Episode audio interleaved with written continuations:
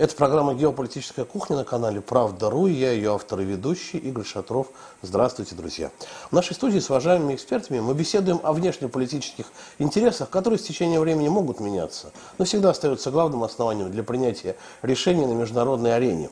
Шестое Всебелорусское народное собрание, прошедшее на прошлой неделе в Минске, не принесло сенсаций но подтвердила уверенность власти в ранее выбранном курсе. По крайней мере, нам так в России показалось. При этом большинство вопросов, которые наблюдающие за белорусскими событиями задавали в последние месяцы, остались практически без ответов. Опять-таки, это мое субъективное мнение. Задам эти вопросы доценту кафедры политической теории МГИМО, политологу Кириллу Коктушу. Здравствуй, Кирилл. Доброго дня. Действительно ли я прав в том, что э, Всебелорусское собрание, от которого ждали сенсаций, сенсации не принесло, и много вопросов, э, на которые э, интересующаяся общественность ждала ответов, так и не прозвуч... э, та, эти ответы так и не прозвучали?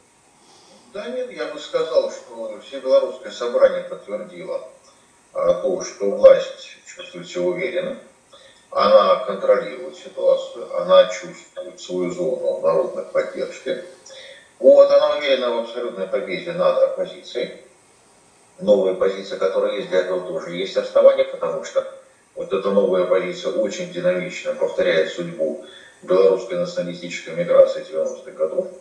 И, в общем-то, по большому счету, последующая трансформация, которая пройдет, она будет проходить э, на условиях и под контролем белорусского руководства. Я имею в виду, что внедрение там новых ценностей, новых взглядов, да, и пересмотр каких-то вещей, а всегда должно происходить на парадигме экономического роста, а не на парадигме экономического спада.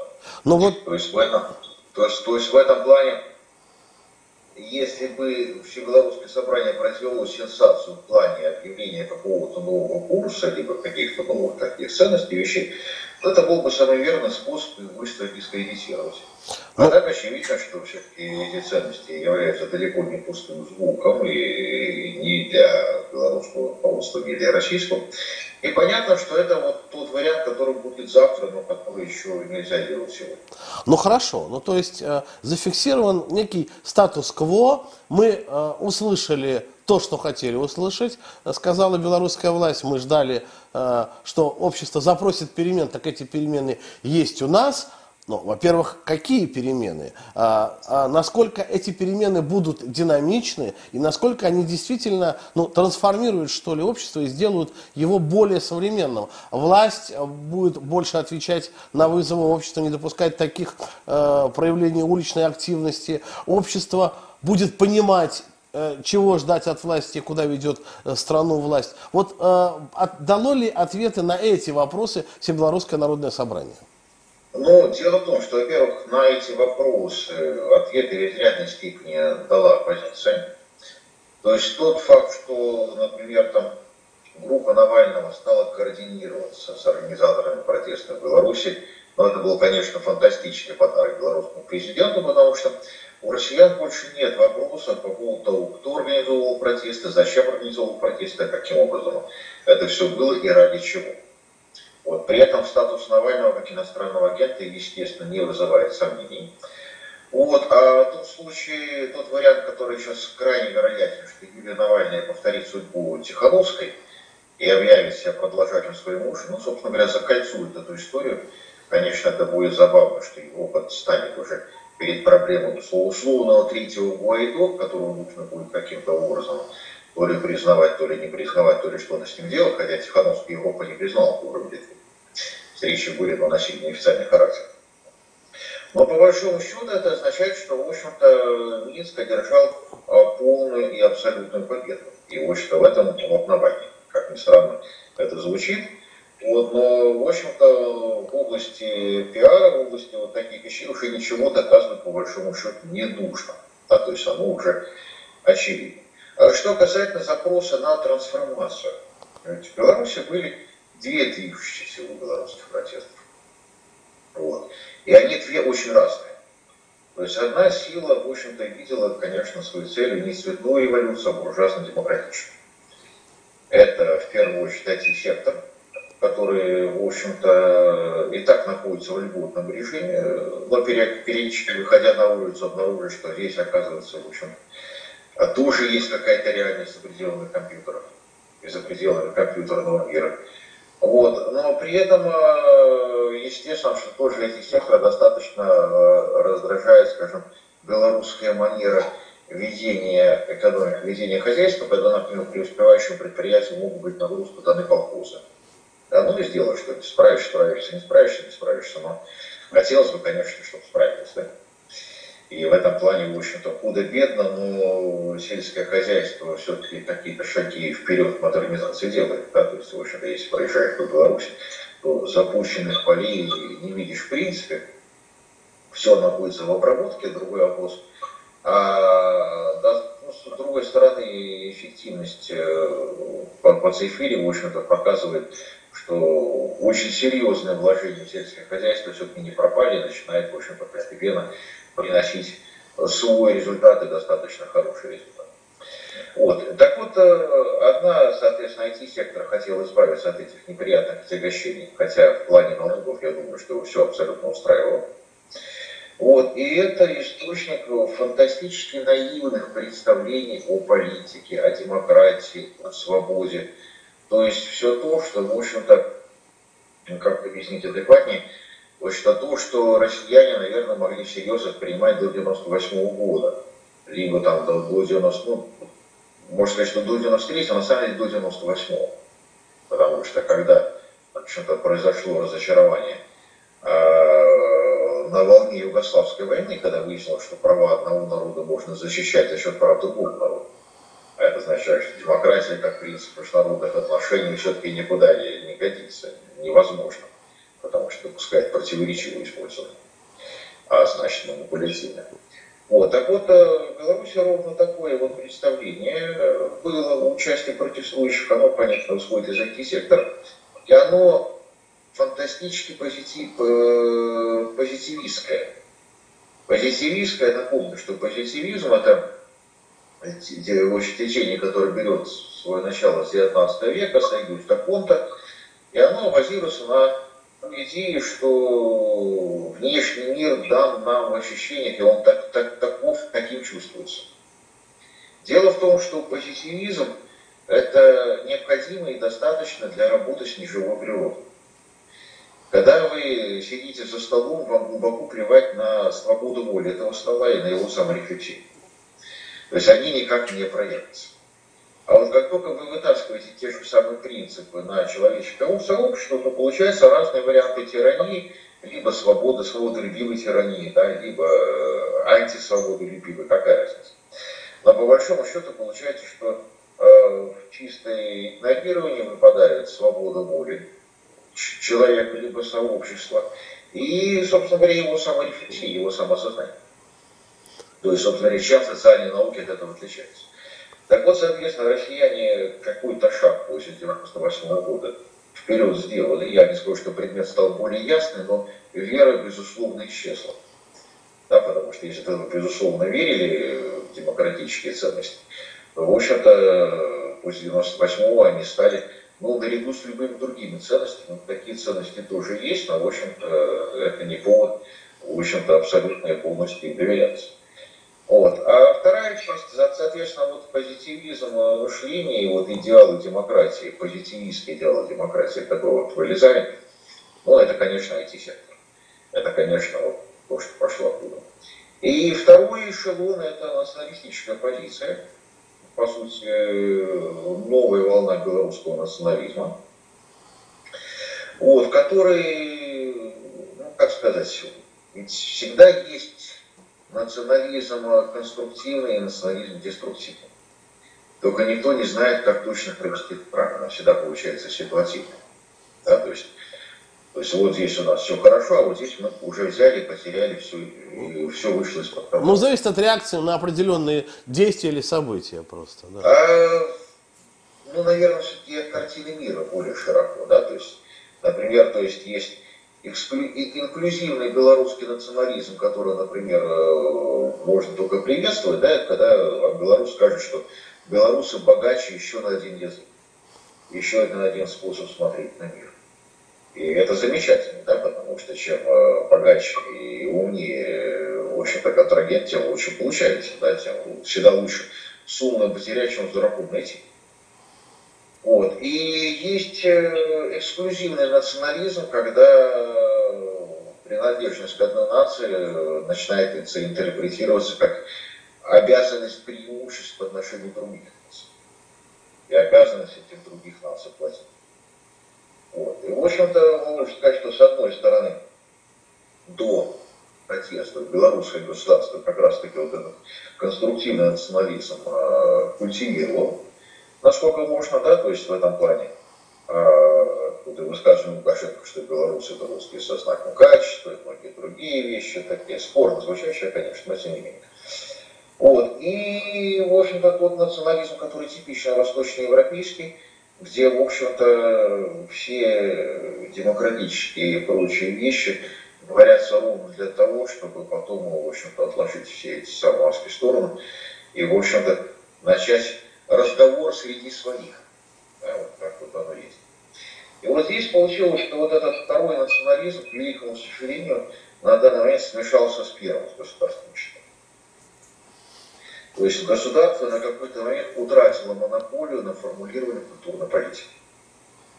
Это очень сложная вещь, да, потому что э, понятно, что э, люди искусства, люди увлекающиеся, люди настроения, да, то есть, в общем-то, люди порывов, которые, опять же, не допускают очень часто, что у организаторов могут быть абсолютно другие циничные расчеты, да, которые, в общем, совершенно на такие порывы благородной души, в общем-то, они и рассчитаны, но рассчитаны ровно как на использование этих порывов, да, на то, что они станут какой-то топ топкой для народного возмущения и прочего, прочего, прочего. Или наоборот единство, или наоборот народного единства. Ну, тут скорее народное единство возникает вопрос против кого. То есть тут всегда же можно, ведь Лукашенко выстраивал народное единство в рамках союза с Россией. Ну да, но я вот об этом и говорю, но тем не менее а националистическую разыгрывал.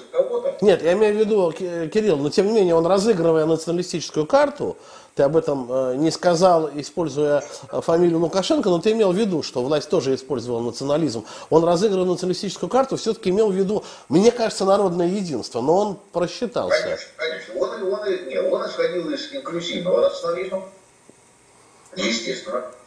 То есть там, где все в дом. Ну да, и это тоже наше, да. Русский язык в дом, белорусский язык в дом, и это в дом, и это в дом. Все в хату. Ну да, но вот в итоге-то, а, в итоге, мне кажется, ты вообще даже чуть ли не основную э, причину вот этих событий э, прошлого года назвал. Заигрался с Александром Григорьевичем с интеллигенцией, что ли, да? Заигла... С культурной политикой нет? Нет? Я думаю, что главный фактор э, в протестах, он, э, собственно говоря, ситуативный. Он ситуативный, он связан с пандемией. Ага, все-таки пандемия. Э, это решает, нет. И вся, собственно говоря, и мой опыт исключенного наблюдения, и мой опыт экспертных интервью, мой количественной социологии, насколько, насколько это доступно, она, в общем-то, позволяет делать суждение достаточно уверенно, потому что Дело в том, что по иронии судьбы а в Беларуси ведь никогда не проводилась оптимизация медицинских фондов. То есть никаких либеральных сокращений, никаких э, вырезаний зарплат врачей, сокращений койко-мест и так далее. И в этом плане Беларусь могла, а в итоге и преодолела пандемию без чрезвычайных мер. Просто потому, что запасов прочности медицинской системы хватило, чтобы обойтись без всяких логовов. Так, и? То есть это была сильная сторона. Ну, а слабая сторона, что про, про это никто не говорил. Mm, ну да, ну да. Говорили про что угодно, только не про это. Говорили про экономические потери, говорили про многие другие вещи. То есть говорили, наоборот, опасные вещи, по большому-то счету. Конечно, конечно. То есть то, что население считало как, считало как готовность власти э, пренебрегать своим здоровьем. Да, да, да когда возник там народный карантин, когда люди, в общем сами, дистанцировались по мере возможности, ну и так далее. То есть в этом плане статистика подтвердила, что принципиальной разницы по потерям между Белоруссией и любой другой страной, в общем, применявшей чрезвычайные меры, особо нет. То есть она сопоставима. То есть в этом плане решение не было провальным. Ну, может быть, еще нация все-таки, правда, особенная, но это я так шучу. Да, да, то есть решение не было провальным. Другой вопрос, что это был провал абсолютно пиар-политики, потому что говорили обо всем, чем угодно, только не об этом. Только не о том, что запас прочности достаточен. И, собственно говоря, вот доверие населения к власти тому очень сильно поколебалось. Все наложилось к, также, к тому же нападению доходов, и вследствие пандемии, и вследствие глобального кризиса.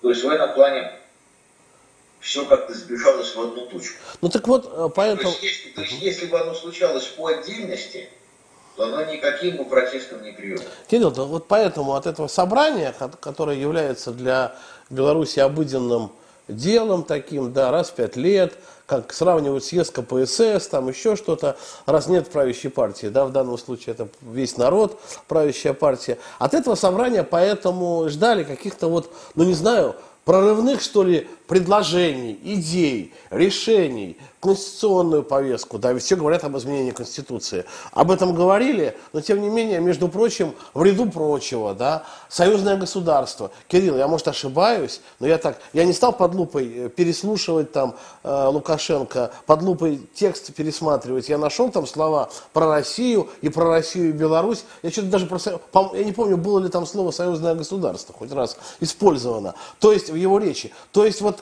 то, что может интересовать нас в России, да, повестка того же союзного государства, она, например, на Всебелорусском народном собрании не прозвучала. Это ли не странно? А, я бы сказал, что нет, конечно, во-первых, это странно. Вот, оно должно было прозвучать, наверное, в гораздо большей степени. Ну, и это как раз-таки общие недоработки. С другой стороны, Всебелорусское собрание получилось, что Э, получилось таким партизанским, да, то есть я ждали от него прорывов, при том, что конституционное, э, что вот это собрание всенародное не имеет конституционных полномочий. И, соответственно, если бы оно объявило о каких-то конституционных реформах, то их легко можно было бы делегитимировать. То есть в этом плане а, ситуация, что всенародное собрание состоялось, состоялось как, в общем-то, как э, сбор э, партий актива где собрали очень самые разные предложения. Ну а дальше, соответственно, референдум будет вынесен новый проект Конституции. Вот мы можем предполагать, что, причем я очень хорошо понимаю причину задержки, да, потому что любая конституционная реформа, по большому счету, будет сводиться к созданию а, институтов и в политической сфере. То есть белорусская реальность, э, она очень сильно институализирована. Но институализирована именно в социально-экономической сфере. То есть, когда, в общем-то, человек частный обращается к государству, это обращение фиксируется, оно быстро, оно эффективно, оно порождает очень быструю обратную связь, и в этом плане оно работает ну, вот, на низовом уровне просто блестяще. На уровне политического согласования интересов все гораздо сложнее. А по той простой причине, что все-таки белорусская экономика образуется главным образом крупные предприятия, которые завязаны на российский рынок, и эти крупные предприятия традиционно решают свой вопрос по мере возникновения напрямую через власть, без всяких партийных посредников. Вот что комфортно и для власти, потому что сам Григорьевич является таким уже монопольным брокером, а доступа на российский рынок, он уже обговаривает эти условия и, по сути, лично несет ответственность за состояние российско-белорусских отношений. А создание партийной прослойки – сегодня, здесь и сейчас, э, сложно, это нужно делать постепенно. По той простой причине, что нет такого опыта, нет такого представительства. Ну, то есть понятно, что как создать партийную систему, партии в Беларуси есть. Но это ввести смешанную, либо пропорциональную систему выборов. Ну, смешанную по российскому образцу, наверное, более разумно. Вот. И тогда уже партия обрастает, в общем-то, такими вещами. Даже можно сделать и следующий шаг – который, в общем-то, э, в России пока не сделан, хотя неоднократно уже был анонсирован, что до него до, нужно дозреть, это ответственное правительство, то есть правительство, которое формировалось бы по результатам парламентских выборов. Вот. Но здесь же очень обоюдоострая тема. До этого не дозрела даже Россия. Да, и здесь тут обоюдоострая тема, потому что, с одной стороны, есть опыт функционирования парламентской демократии, который, в общем-то, очень тяжело оценить как эффективно, давайте скажем очень корректно, да? Я говорю про Молдову, я говорю про Литву. А Украина? Здесь... А Украина? Да, да, то есть здесь, э, ну, тем более про Украину. И здесь возникает, опять же, очень такая э, спорная власть, то есть демократия ради демократии вряд ли имеет смысл. Демократию строят тогда, когда все хорошо, и называется «Остановись, мгновение ты прекрасно». Мы хотим его заморозить навсегда. Потому что демократия – это способ консервации реальности, но не способ достижения цели. Вот. И вот если вот это прекрасное вот наступило на Украине, наступило на, в Литве, наступило в Молдове, то, в общем-то, это прекрасно еще не наступило, я так полагаю, в Беларуси, еще не наступило в России, да, то есть требуется. Я просто объясню свою иронию, она не совсем ирония, Дело в том, что любой политический режим – это в первую очередь способ принятия решений. Любое решение, вот когда мы говорим, что главный функционал политики – это закон о бюджете, любое решение – это изменение системы изъятия и перераспределения. То есть любое решение всегда побеждает тех, кто выигрывает, и тех, кто проигрывает. Ну, невозможно, мы не в компьютерной игре. И дальше возникает ситуация, что если мы в процесс принятия решений включаем всех заинтересованных, то невозможно себе представить, что кто-то добровольно скажет, да, давайте я буду платить больше, а получать меньше. Это противоестественно. То есть в этом случае эти решения будут блокироваться, либо превращаться в среднестатистически никакое. Ну, кстати говоря, вот эту вещь обнаружил еще салон в ходе древнегреческих реформ э, в Афинах. Да, то есть он прекрасно, когда сделал Совет 400, он прекрасно понимал, какую функцию должен выполнять вот этот вот Совет 400. То есть математически все эти модели очень хорошо известны, им возраст уже по 3000 лет. Так что тут э, ничего нового не изобретаем. Вот. А в ситуации, когда решение принимает меньшинство, да, как писал Гигель, оно часто перекладывает издержки на большинство.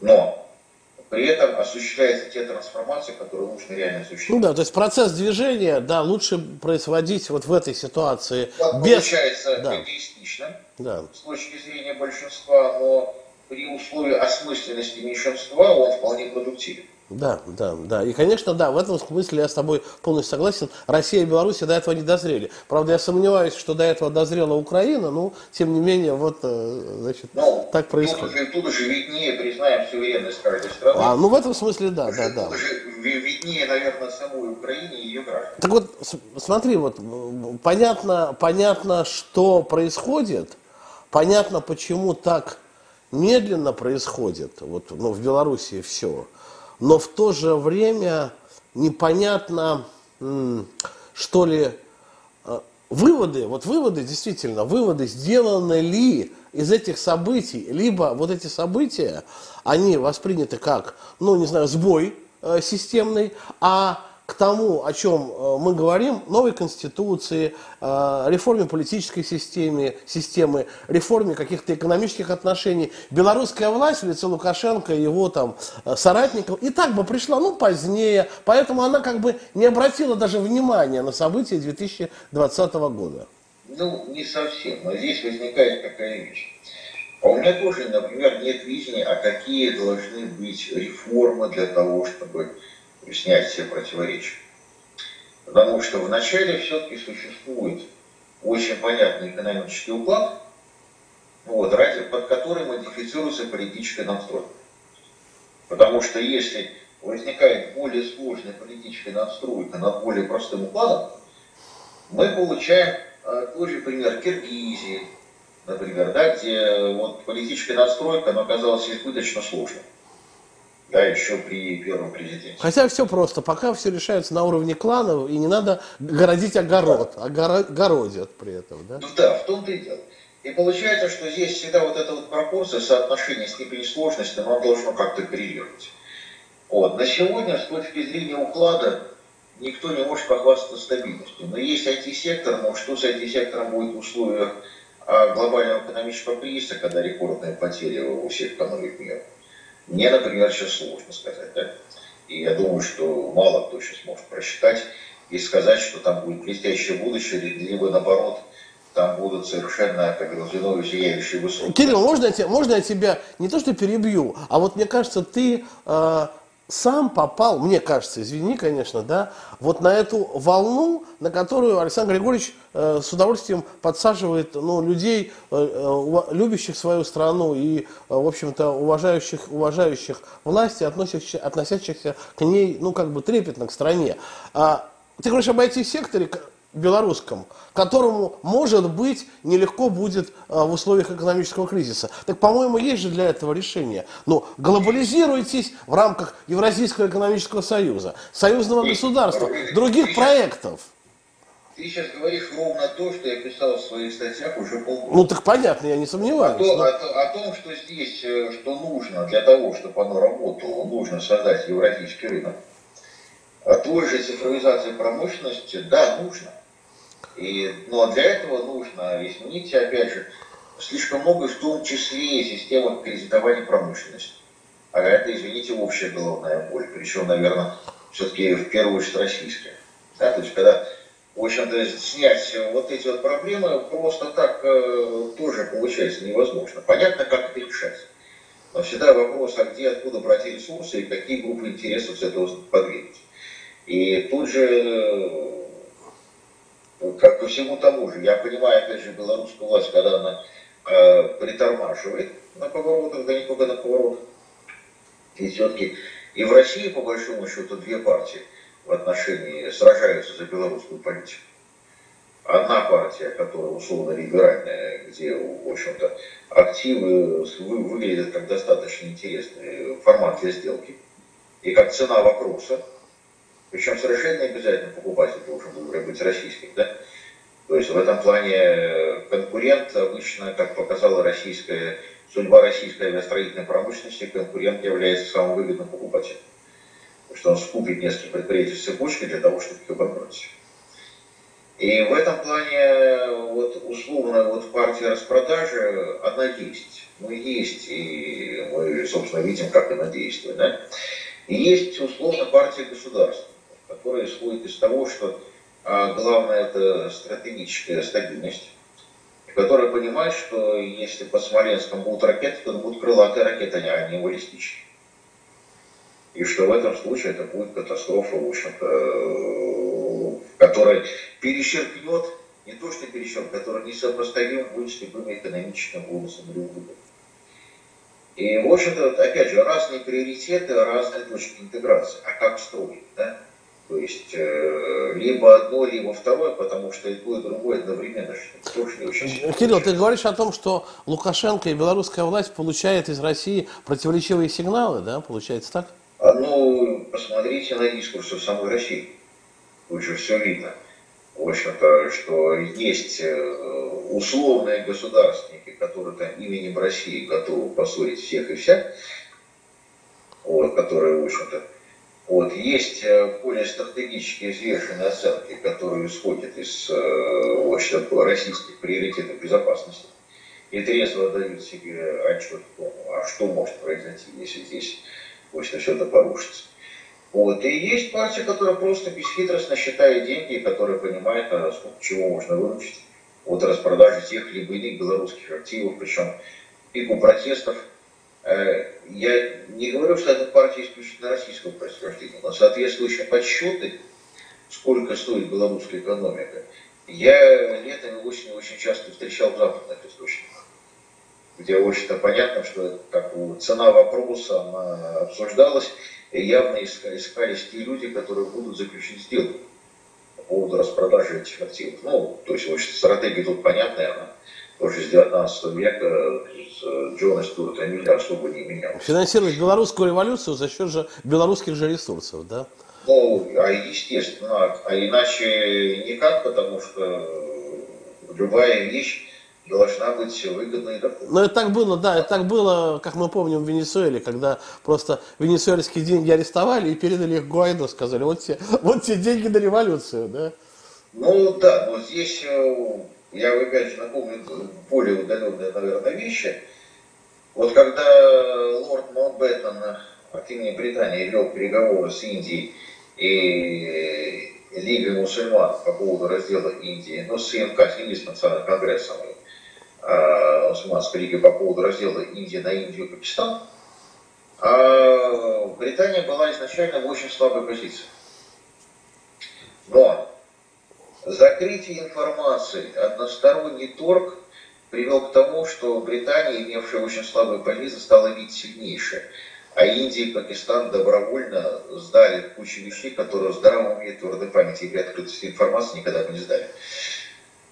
То есть сыграть на взаимном недоверии, сыграть на вот этом вот, на посредничестве, это, в общем-то, ну, мастерская игра, если мы возьмем теорию переговоров, то, в общем-то, такие вещи тоже достаточно хорошо описаны.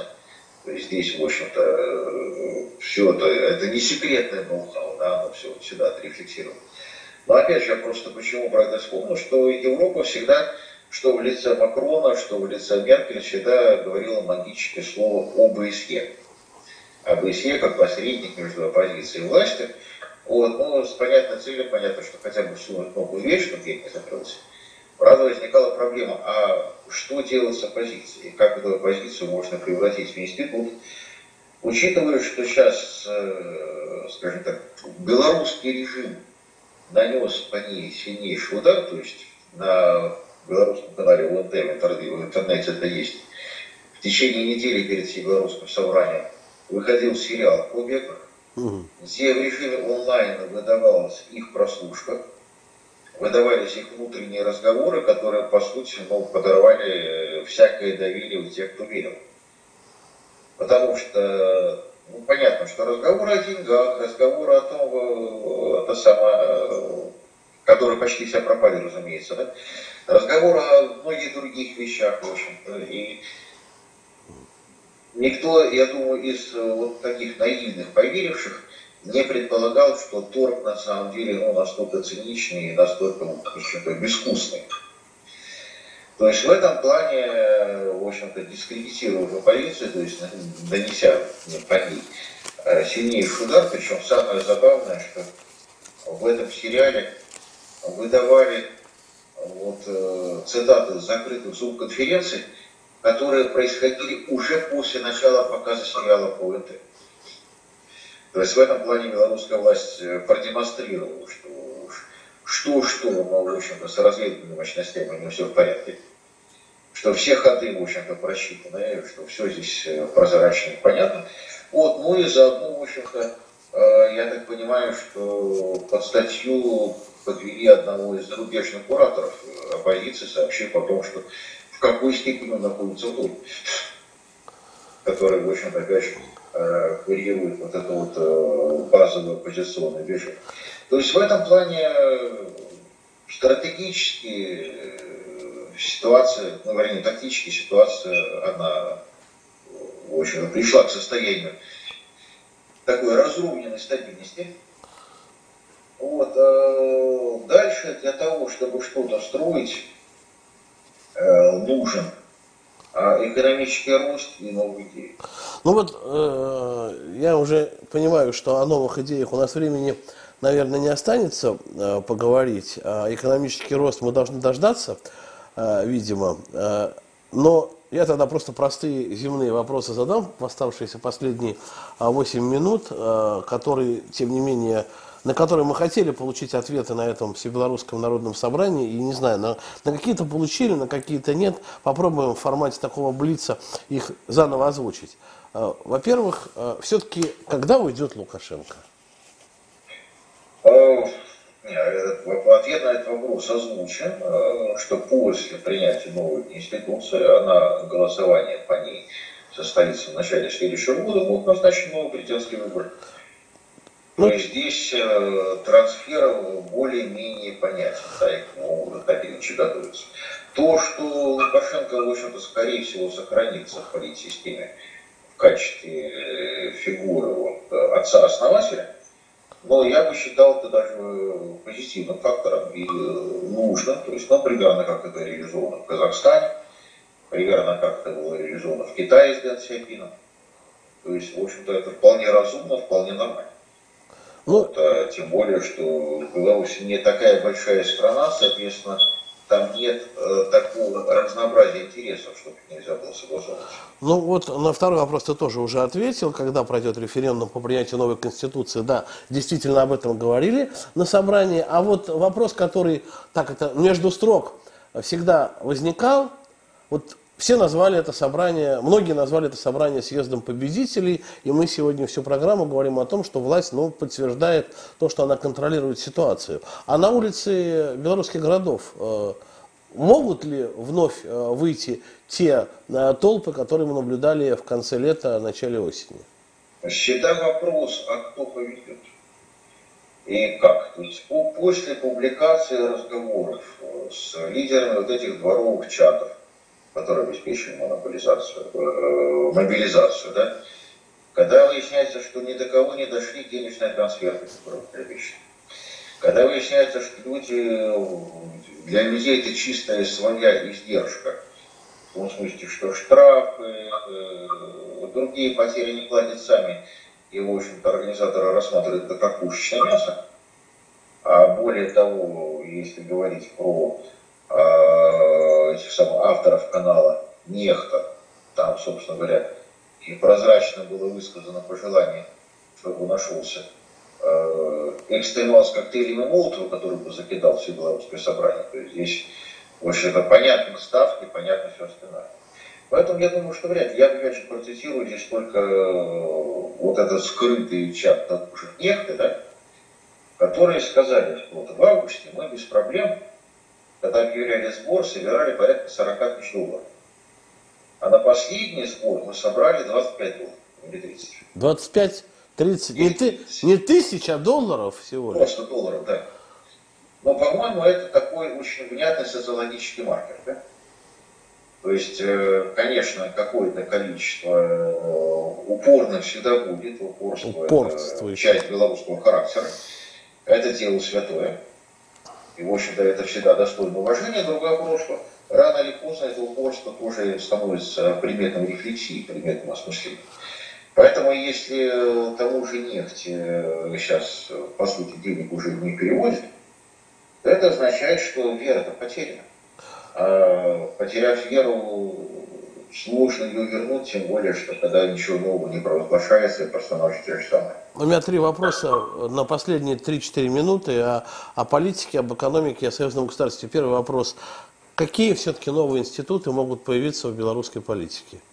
Ну, первое, это партии как-то оформятся. Полноценные такие партии уже такие. Ну, мы никогда не знаем, а что такое полноценная партия, развивать может до бесконечности более серьезной, нежели они сейчас. Да? А вторая вещь, это, соответственно, укрепиться по определению институт э, Белорусско-Российского Союза. А я думаю, тем более, что была, была статья 2 договора о союзном государстве, которая предполагает и силовое взаимодействие в случае внешней угрозы. То есть в этом плане ровно на эту статью ссылался Путин, когда говорил о готовности, в общем-то, оказать силовую поддержку Минску, если она будет запрошена. То есть я думаю, что вот эта компонента тоже получит свое развитие. Вот. Третий институт, который по факту развивается, но мы видим, что уже осуществляется совместное российско-белорусское воздушное патрулирование границ, что является адекватной ответой на э, сколько там, девятикратное учащение э, количества учений НАТО на белорусских границах и на, соответственно, э, самый рост качественной натовской группировки на белорусских границах. То есть вот эти вещи, которые будут усиливаться, хотелось бы верить, что будет развиваться Евразийский союз. Учитывая, что там белорусская сегодня председатель сохранится, и как раз таки евразийский рынок был очень хорошим выходом, а, движком и для белорусской, и для российской экономики, если грамотно подойти, например, с помощью тех же вещей. Но опять же, в это хотелось бы верить, и оно реализуется. А какие-то новые новаторские решения в экономике могут появиться?